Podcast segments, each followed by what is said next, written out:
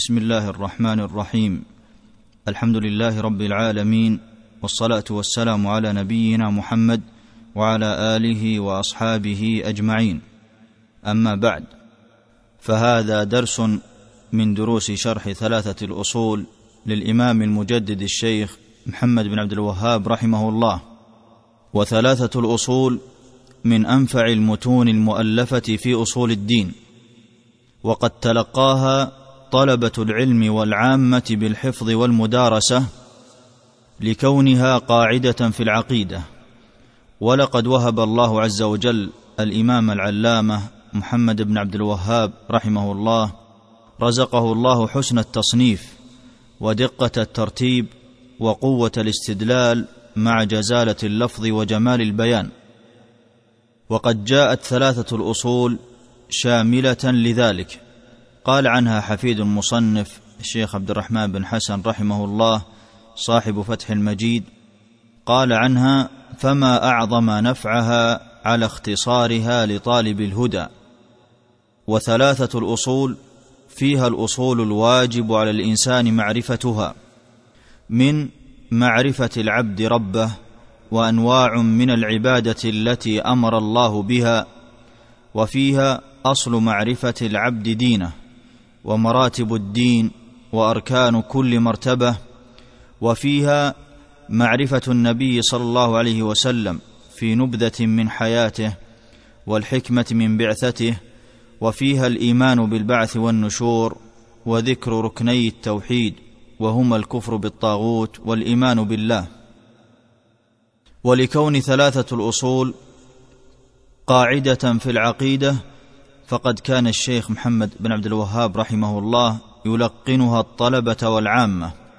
قال عنها الشيخ عبد العزيز بن باز رحمه الله وقد كان الشيخ محمد بن عبد الوهاب رحمه الله يلقن الطلبة والعامة هذه الأصول ليدرسوها ويحفظوها ولتستقر في قلوبهم لكونها قاعدة في العقيدة.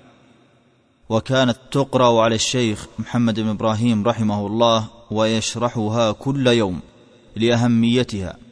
وقد صدرت ثلاثة الأصول بثلاث رسائل نافعة عظيمة للشيخ محمد بن عبد الوهاب رحمه الله. هي قواعد في الدين.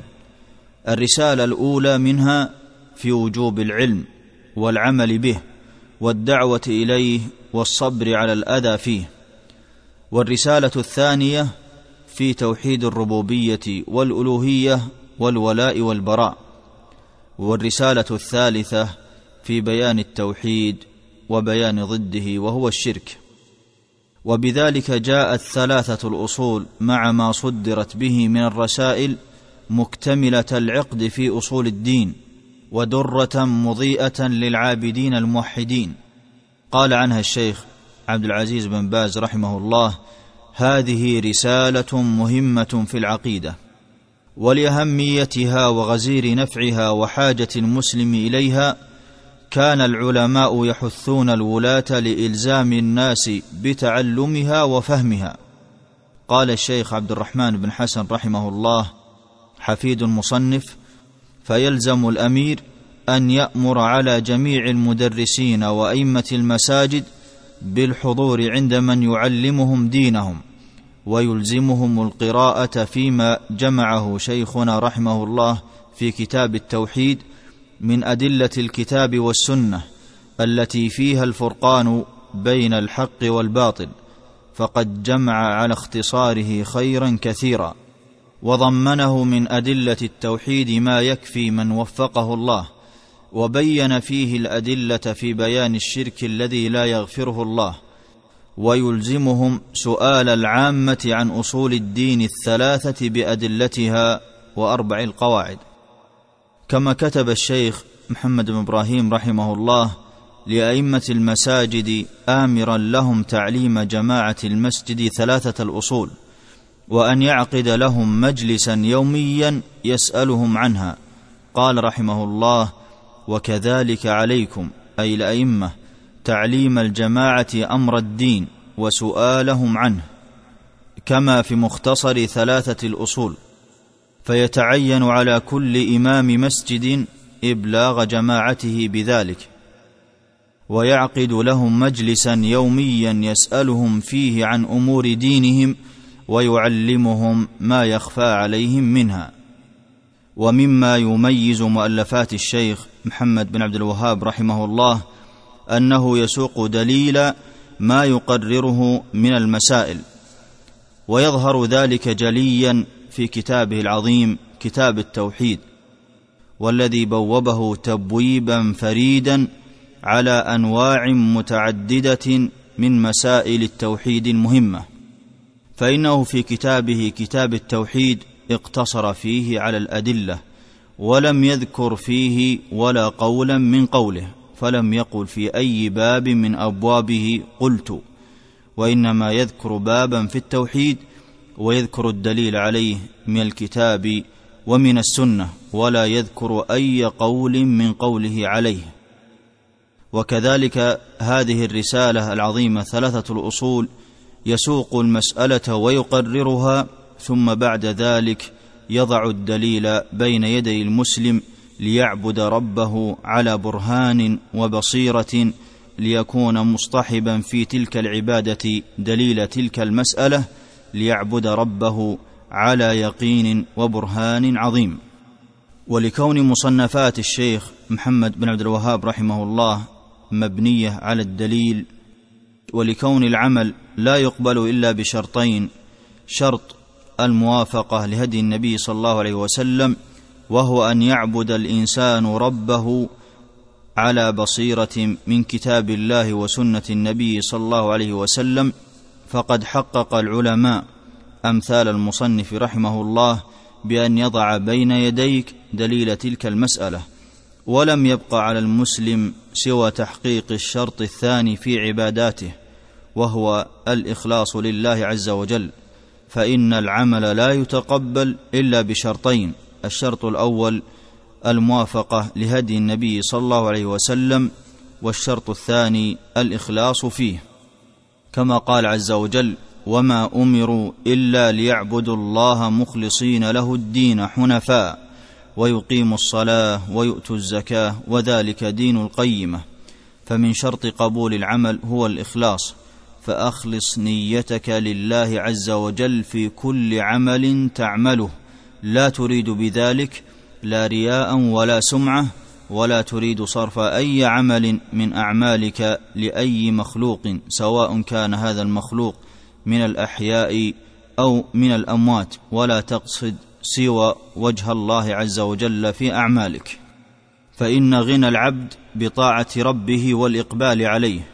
وإخلاص الأعمال لله أصل الدين وتاج العمل وهو عنوان الوقار وسمو الهمة ورجحان العقل وهو طريق السعادة. ولا يتم أمر ولا تحصل بركة إلا بصلاح القصد والنية. وقد أمر الله عز وجل نبيه محمدا صلى الله عليه وسلم بالإخلاص في أكثر من آية فقال له فاعبد الله مخلصا له الدين. وقال له قل إني أمرت أن أعبد الله مخلصا له الدين. وقال قل الله أعبد مخلصا له ديني. فصلاح العمل من صلاح النية وصلاح النية من صلاح القلب.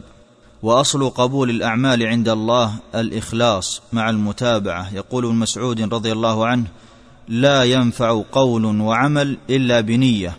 ولا ينفع قول وعمل ونية إلا بما وافق السنة. والإخلاص عزيز في جانب العبادات. يقول ابن الجوزي رحمه الله ما أقل من يعمل لله تعالى خالصا لأن أكثر الناس يحبون ظهور عباداتهم.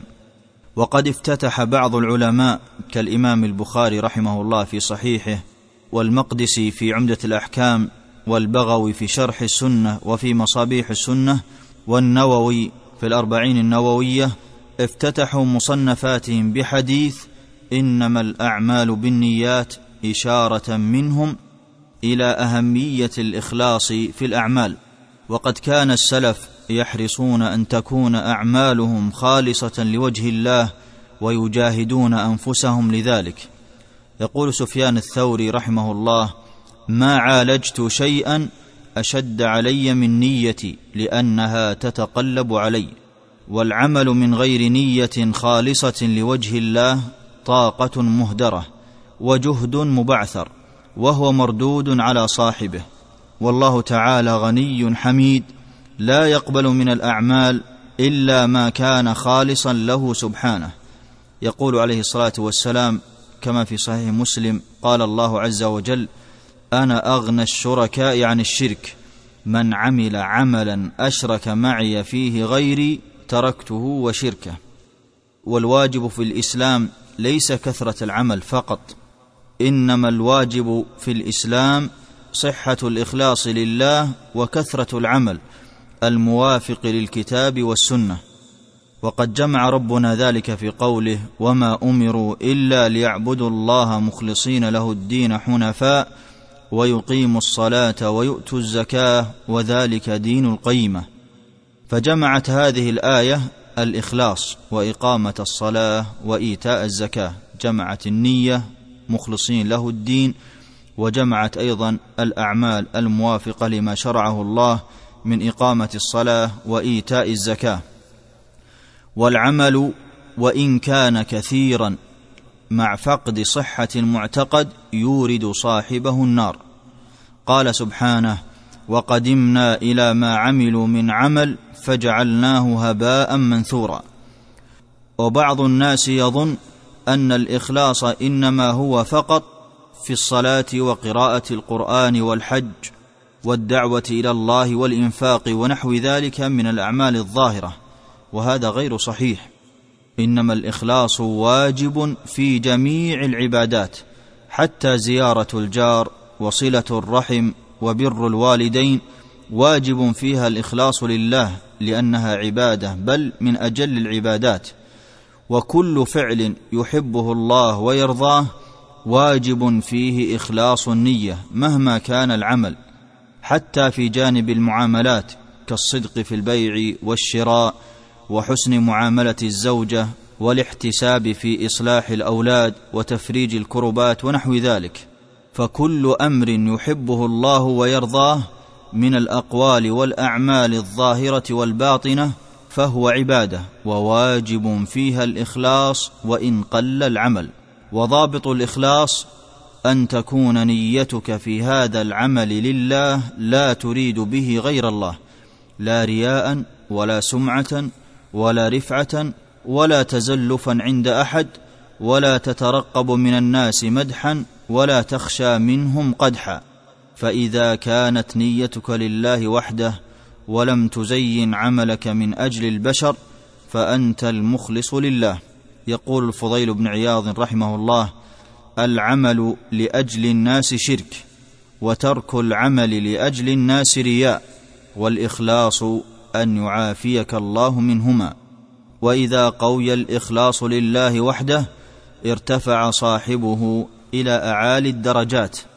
يقول أبو بكر بن عياش ما سبقنا أبو بكر بكثير صلاة ولا صيام ولكنه الإيمان وقر في قلبه والنصح لخلقه أي لقوة إخلاصه لله في أعماله والنصح لخلق الله.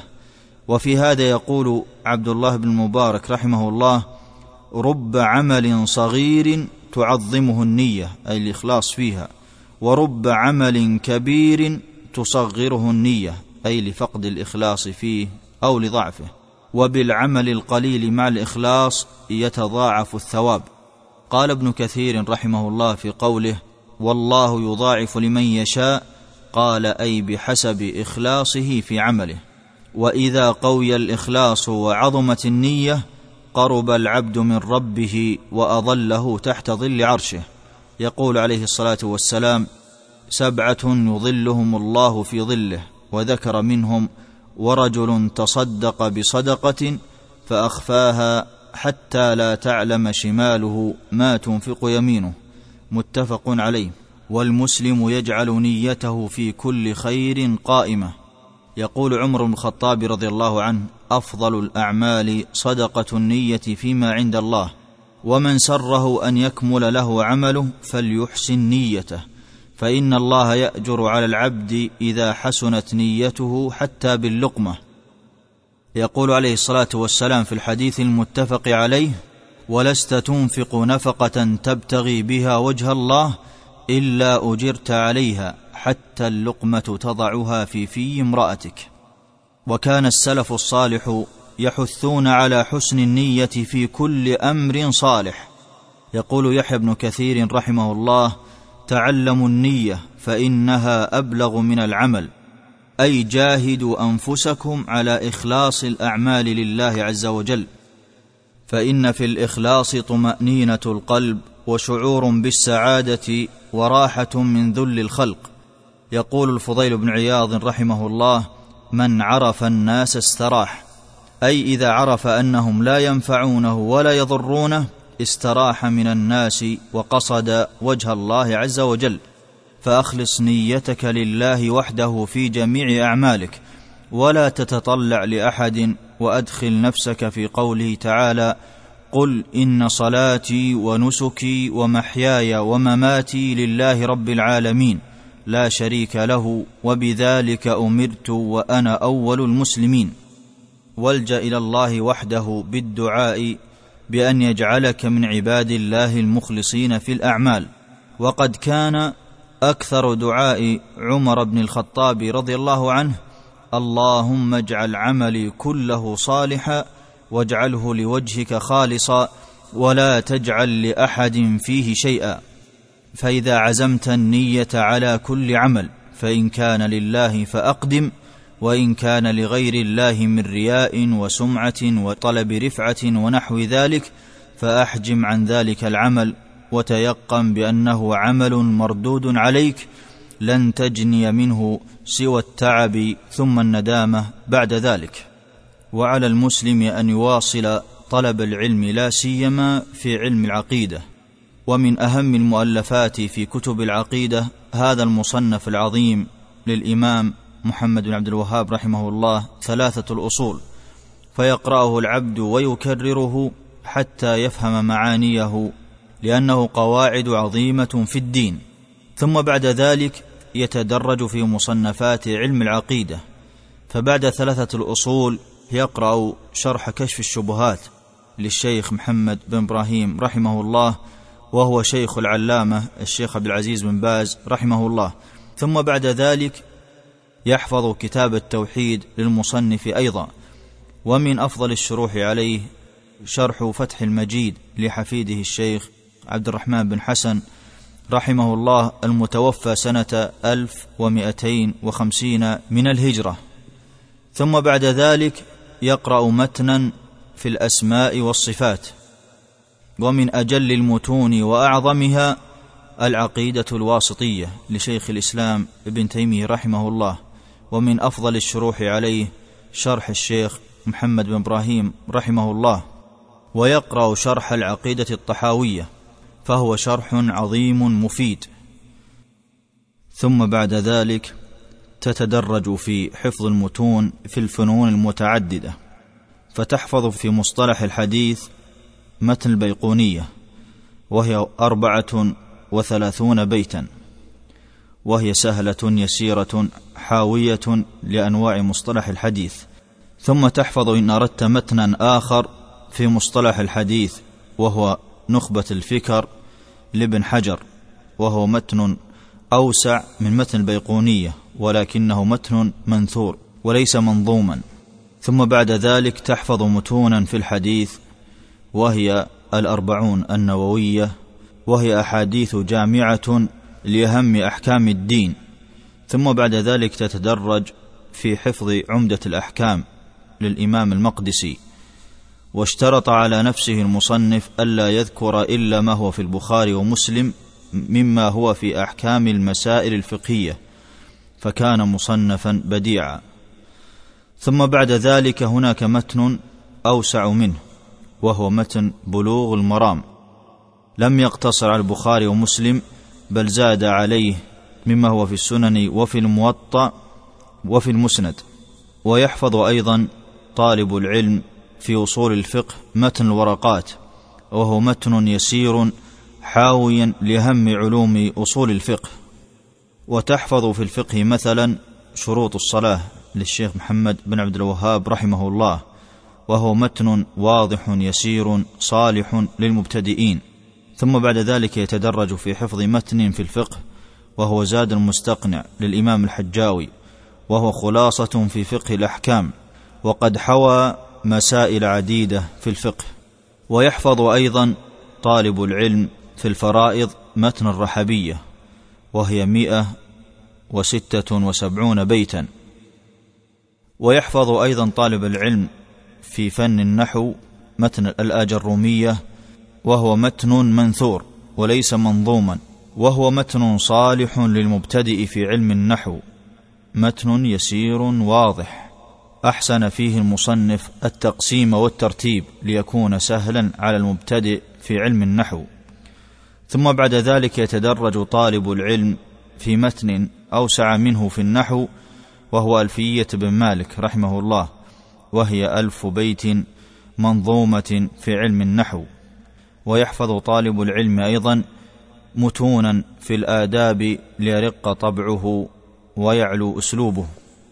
ومن ذلك نونية أبي الفتح البستي الموسومة بعنوان الحكم أو النونية وهي منظومة تعد من عيون الأدب مليئة بالحكم والأخلاق الكريمة.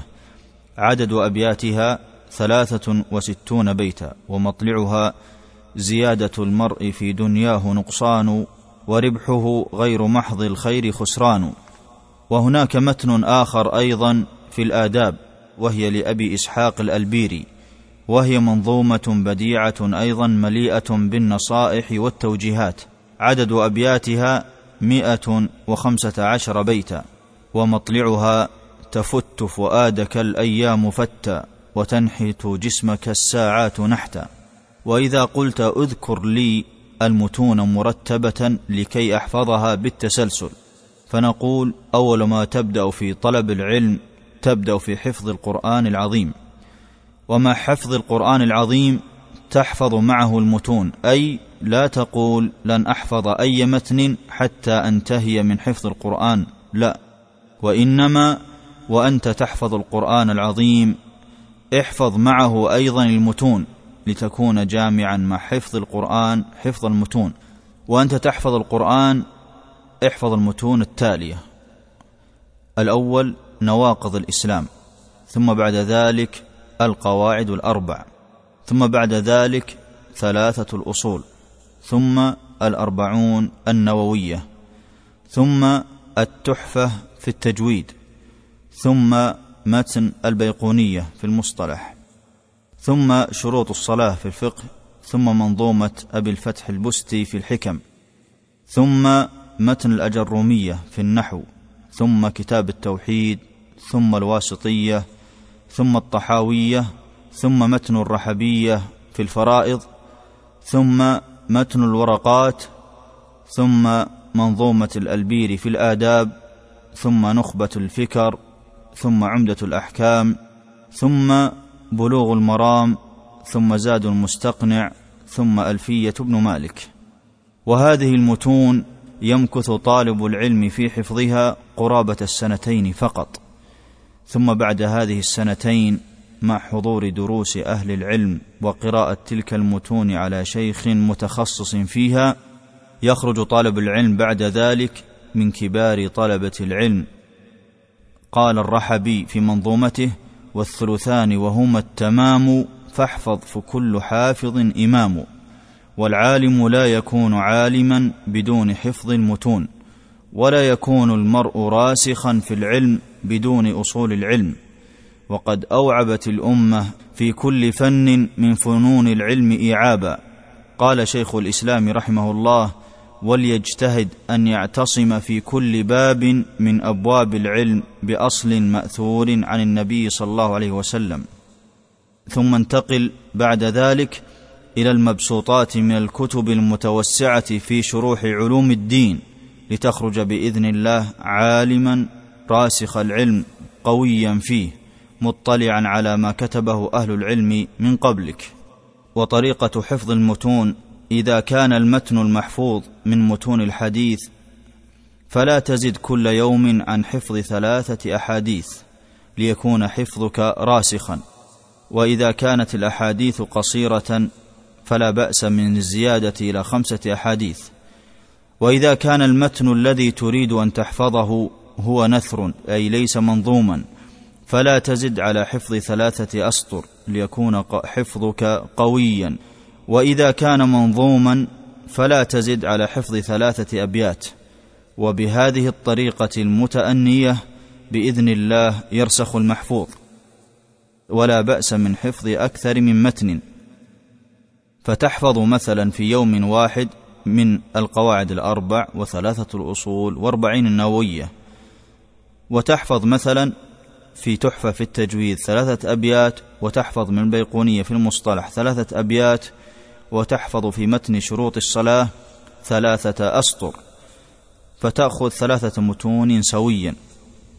ولا بأس بأن تحفظ ثلاثة متون في يوم واحد بشرط ألا يزيد في ألا يزيد حفظك لكل متن عما ذكر من ثلاثة أسطر أو ثلاثة أحاديث أو ثلاثة أبيات. هذه هي طريقة الشيخ محمد بن إبراهيم رحمه الله مع تلامذته.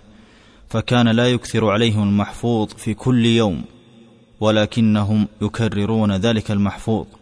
وبهذه الطريقة المتأنية خرج من تلاميذه أئمة راسخون في العلم أقوياء فيه. أمثال الشيخ عبد العزيز بن باز رحمه الله بسبب تلك الطريقة العظيمة الفريدة وهي عدم الإكثار من المحفوظ مع تكراره وفهمه وحضور دروس أهل العلم في بيان معاني تلك المتون. وطريقة حفظ المتن أن تكرر المقطع الذي تريد أن تحفظه عشرين مرة تحفظه بعد الفجر مثلا وبعد العصر أيضا تكرره عشرين مرة حفظا. ولو كنت تحفظ مثلا ألفية بن مالك فقبل أن تبدأ في حفظ الأبيات الجديدة اقرأ الأبيات الثلاثة التي حفظتها بالأمس عشرين مرة حفظا. ثم اقرأ حفظا من أول الألفية حتى تصل إلى موطن الحفظ الجديد. وهكذا تكرر ذلك يوميا حتى يرسخ المحفوظ. ومثلا إذا أردت أن تحفظ الأربعين النووية. بعد احفظ اليوم مثلا بعد الفجر ثلاثة أحاديث. ثم العصر تكررها عشرين مرة ثم بعد العصر تكرر تلك الأحاديث أيضا عشرين مرة ثم إذا كررتها عشرين مرة تبدأ في حفظ ثلاثة أحاديث أخرى. ثم إذا أتى من الغد بعد الفجر تكرر تلك الأحاديث الستة التي حفظتها فتقرأ تلك الأحاديث الستة عشرين مرة. ثم بعد ذلك تنتقل إلى الحفظ الجديد وتحفظ ثلاثة أحاديث تكررها عشرين مرة. وهكذا تكرر ذلك يوميا حتى يرسخ المحفوظ. وبهذه الطريقة سر في كل متن تحفظه مع ضرورة مداومة مدارسة العلم حفظا ومراجعة وقراءة ومع لزوم حضور دروس العلماء وملازمتهم. والسؤال عما أشكل من مسائل العلم. وإذا كان في بلدك شيخ فاقرأ عليه تلك المتون ليكون حفظك لها سليما صحيحا ليس مشوبا بخطأ. وكان أبو إسحاق الشيرازي يعيد الدرس مائه مرة وكان الهراسي يعيد سبعين مرة. وإليك هذه القصة التي تظهر لك أن قلة التكرار سبب سرعان النسيان. قال ابن الجوزي رحمه الله وحكى لنا الحسن يعني ابن أبي بكر النسابوري أن فقيها أعاد الدرس في بيته مرارا كثيرا فقالت له عجوز في بيته قد والله حفظته أنا فقال أعيديه فأعادته. فلما كان بعد أيام قال يا عجوز أعيدي ذلك الدرس فقالت ما أحفظه؟ قال أنا أكرر عد الحفظ أي يكرر الحفظ لئلا يصيبني ما أصابك أي من النسيان. فسبب النسيان هو قلة تكرار ما حفظته. فطريقة رسوخ الحفظ هو التكرار وما الحفظ إلا بالتكرار.